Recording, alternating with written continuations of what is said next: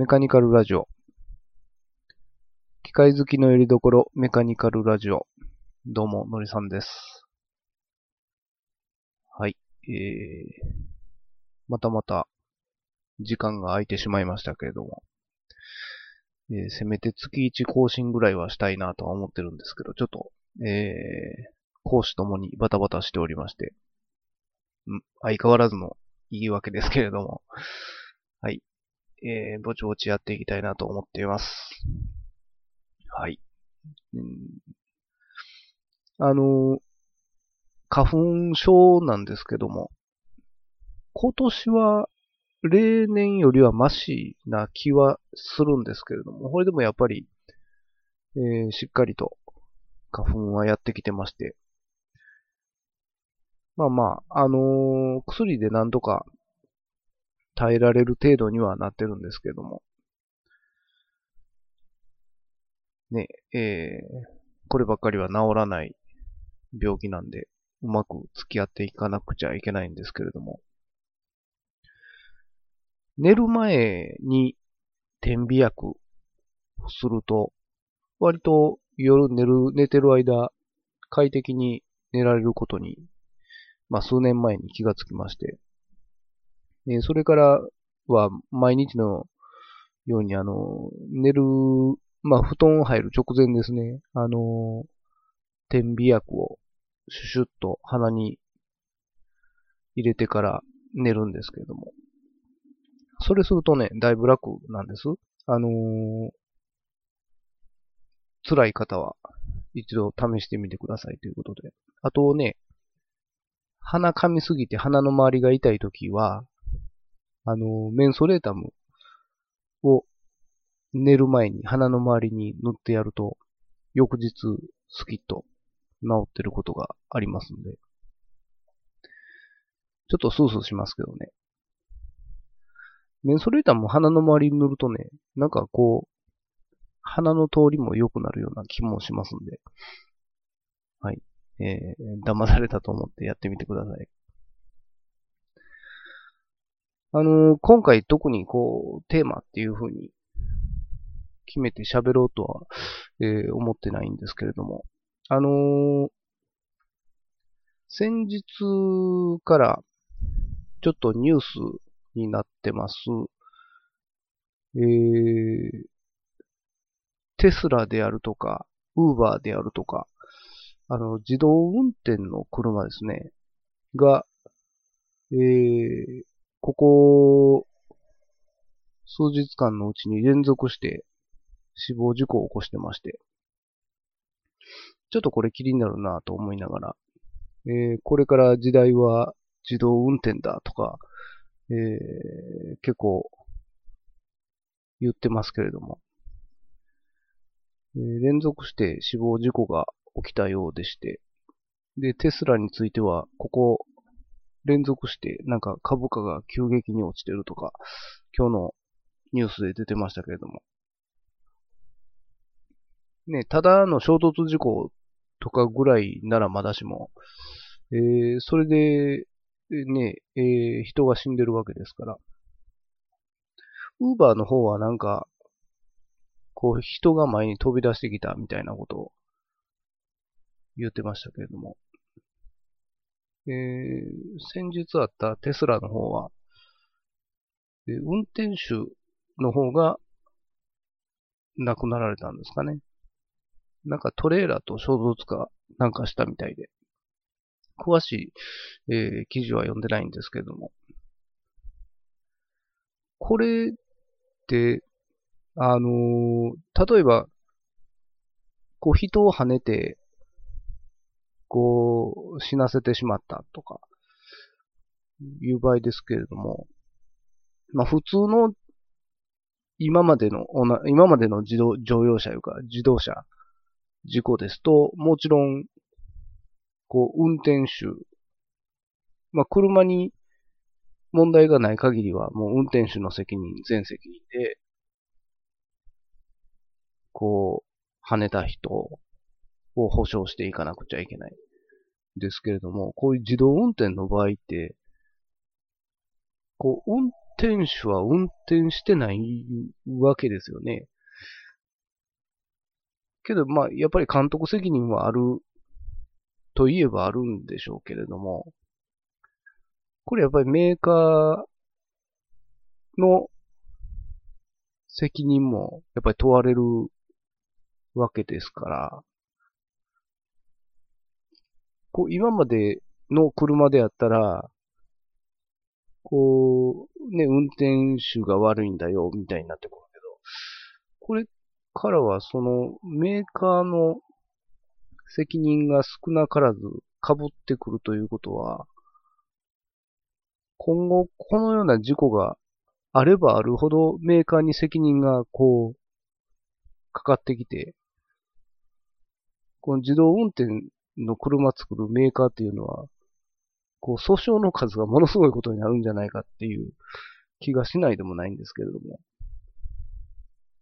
ね、これは100%事故を起こさないとは限りませんので、その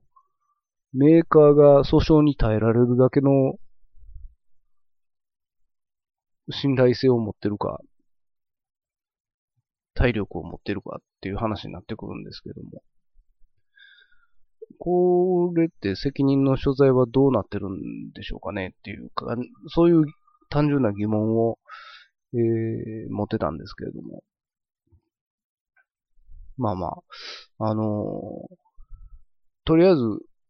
今回の事故を受けて、ウーバーもテスラも自動運転は一旦、えー、中止ということで、なんか、あ、あテスラじゃないか、ウーバー、あの、ウーバーの、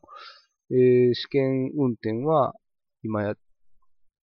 もうテスラはもう販売してますからね。えー、ウーバーは一応無期限自動運転中止っていう、えー、判断が今のところ出てるみたいですけども。はい。あのー、最近ちょくちょく、えー、日刊工業新聞っていう、まあ、あのー、工業系の新聞の、えー、ウェブページ、インターネットのサイトを見てるんですけれども、あの、ツイッターでも、えー、フォローしてると、こう、ツイッターでちょいちょいニュースが飛び込んでくるんですけれども、結構、お面白く、面白いっていうか、あのー、キャッチーな話題が出てきてまして、えー、気を引く話をちょくちょく見てるんですけども、これ、あのー、ログイン、ID 作って、まあ、あの、有料のサイト、有料の記事もあるんですけど、まあ、ある程度までは無料で読めたり、え無料の記事もありますんで、えー、まあ、気になる方は、えー、ぜひぜひ読んでみたらいいかなと思うんですけれども。最近こう、日刊工業新聞のウェブページを見てて、その車関係の、おちょっと記事で面白そうなのがいくつかあったんで、えー、ちょっとピックアップしてみたんですけれども。えー、っと、トヨタですね。トヨタ自動車は、えー、6日、えー、ちょっと前の記事ですけども、3月6日、えー、トヨタ自動車は、えー、ジュネーブ国際モーターショーで、1980年代を中心に人気を博したスポーツカー、スープラのレーシングカーコンセプトを発表したと。で、これを、えー、2019年前半に市販車を出す予定みたいですね。で、トヨタって、BMW と協業してたんですね。2013年にスポーツカーの共同開発に向けて BMW, BMW グループと協業契約を締結していたが、え、初の商品化となる。えー、スープラということで。まあ、あのー、ね、古くはセリカ WX と呼ばれてましたけれども。私がそうですね、免許取った頃は WX 世代でして、あまり自分的には WX にはこう、ビビッと来なかったんですけれども。まあまあでも、こう、最近スポーツカーコンセプト、えー、スポーツカーと呼ばれる、えー、車種が減ってきてるので、まあ、あのー、こういうのが増えてきたら、活気も出てくるんじゃなかろうかっていう気もしますけれども。はい。また別の記事ですけれども、えー、3月13日の記事で、住友電工が、えー、動力系のハーネス、えー、電線ですね。車の配線、電線を、まあ普通電線といえば銅線、銅が入ってる電線なんですけど、それをアルミに変えようという動きがあって、えー、2025年をめどに置き換えしたいという風な記事なんですけれども。で、まあなんでアルミに変えるかっていうとですね、やっぱりこう、材料費、銅は高いので、まあアルミもそこそこしますけども、えー、銅よりは安いということで。で、あと重量。アルミの方が軽量で作れるということで。えー、およそ、まあ、4割ぐらい重量で削減できるそうでして。で、えー、今までなんでできなかったかというと、熱や振動に耐える高強度、あと、防食、えー、錆ですね。防食技術が、えー、今まで、えー、まあ、及ばなかったみたいでして。で、まあ、そこら辺をカバーして、えー、将来はアルミハーネス化していきたいということで。まあ、こういう、ね、ニュースも、えー、日刊工業新聞っぽい記事だなっていう感じですけれども。こういうサイトを見てて初めて、え気がつくような記事ですんで、なかなか面白いなと思ってピックアップしましたけども。えー、続きましては、3月14日の記事ですけれども、これ確か私もあのメカニカルラジオのツイッターで、えー、確かリツイートしたと思うんですけども、えー、日産の、えー、可変圧縮比エンジ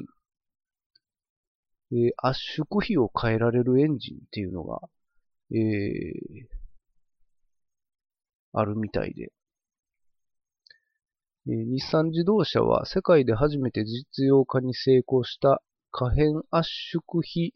エンジンの製品群を拡充すると。現在の排気量 2000cc 以上のタイプへの対応に加え、ハイブリッドシステムの発電用エンジンへの転用を見込むっていうことで。で、この可変圧縮比、VCR っていうらしいんですけども、リンクとモーターを使ってピストンの上下位置を柔軟に動かす日産独自の機構を採用することで、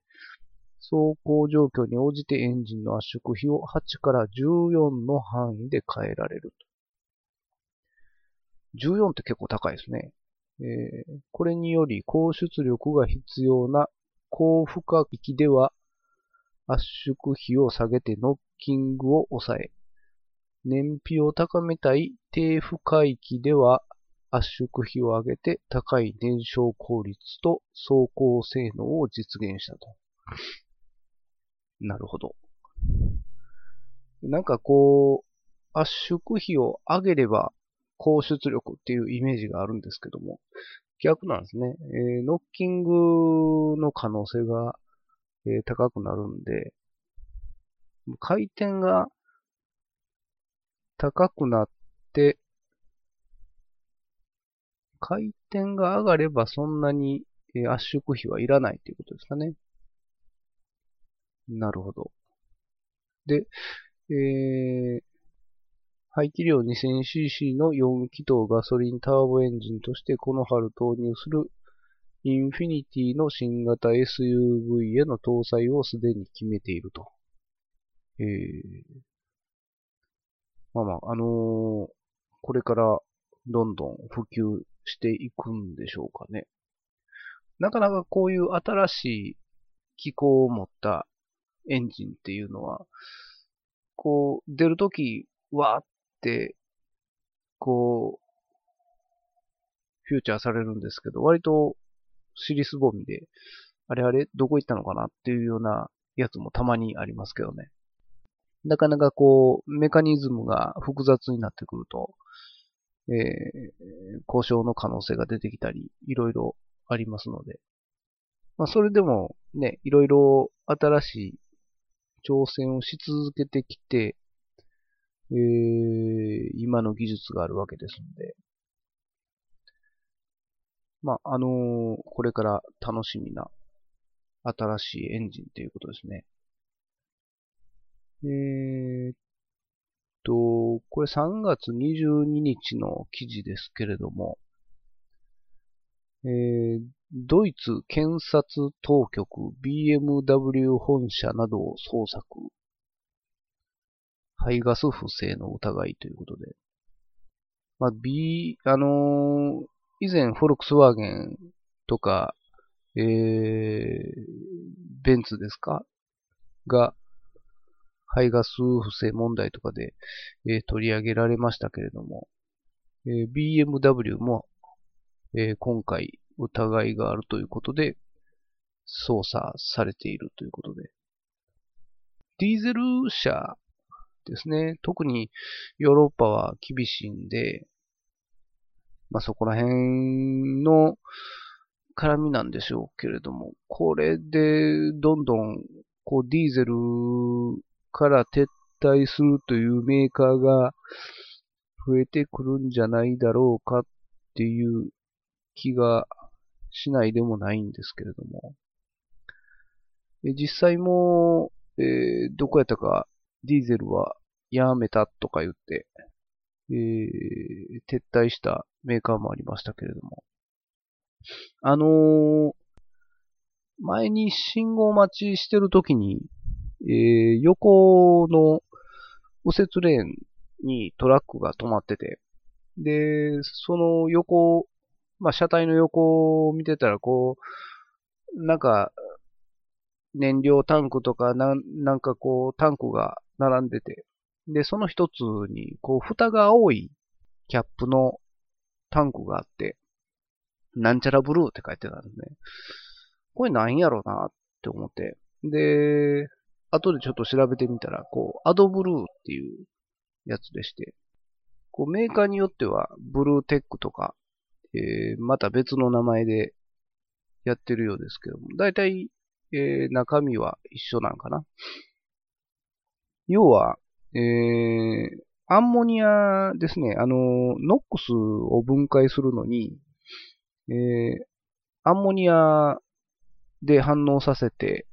水と窒素にすると。ノックスを水と窒素にしたら、全くまあ無害なものになりますので、えー、そのために、えー、アンモニアを反応させるんですけれども、アンモニアっていうのは、まあ通常室温では気体ですんで、ボンベに詰めて持ち歩くっていうのは、まあ、アンモニアガスというのは一応危険物になりますんで、そう簡単に扱うこともできない。それでどうするかっていうと、えー、尿素水尿素水で持ち運んで、それをアンモニアに分解してノックスと反応させるっていうのが、えー、アドブルーとかブルーテックのやり方なんですけれども。先日知り合いがハイエースのディーゼルを買ったんですけれども、まあそれにも、えー、アドブルーのタンクが入ってるみたいで、まあまあそうそう減ることはないと。えー、まあめったに補充する必要はないらしいでっていうふうに、えー、言ってましたけれども。えー、ね、あのー、ディーゼルですと、こういう消耗品も入れなくちゃいけないんだよっていう、まあそんな感じです。昔、あの、私もディーゼル車は乗ってたことがあるんですけども、もう随分昔の話なんで。はい。こんな感じで。まあまあ、あのー、今回ちょっと、えー、日刊工業新聞の記事を中心に、えー、ピックアップしましたけれども、まあ、今回自動車の話中心に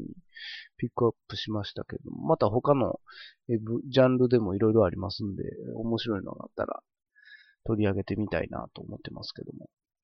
結構、えー、メカ好き、機械好きには、えー、面白い記事だと思いますんで、日刊工業新聞をチェックしてみてはいかがでしょうかというえー、話なんですけれども。はい。あのー、いつやったかな、えー、先日、一回ツイキャスしたんですけれども、あの、ちょっと音源がブチブチ、なんか音が悪かったんで、えー、それはもうちょっとポッドキャストには上げずに、えー、ツイキャスで一応えー、記録は残してはありますけれども、えー、もしよかったら、えー、ツイキャスの方見に行っていただいて、まあ、あの、雑談ですんで、雑談ですんでっていうか、雑談だったんで、そんなに、えー、大したことは喋ってなかったんですけれども、はい。また、えー、何かありましたら、リクエストと入れていただければな、と、えー、思っています。じゃあ今回はこの辺で終わりたいと思います。ではでは。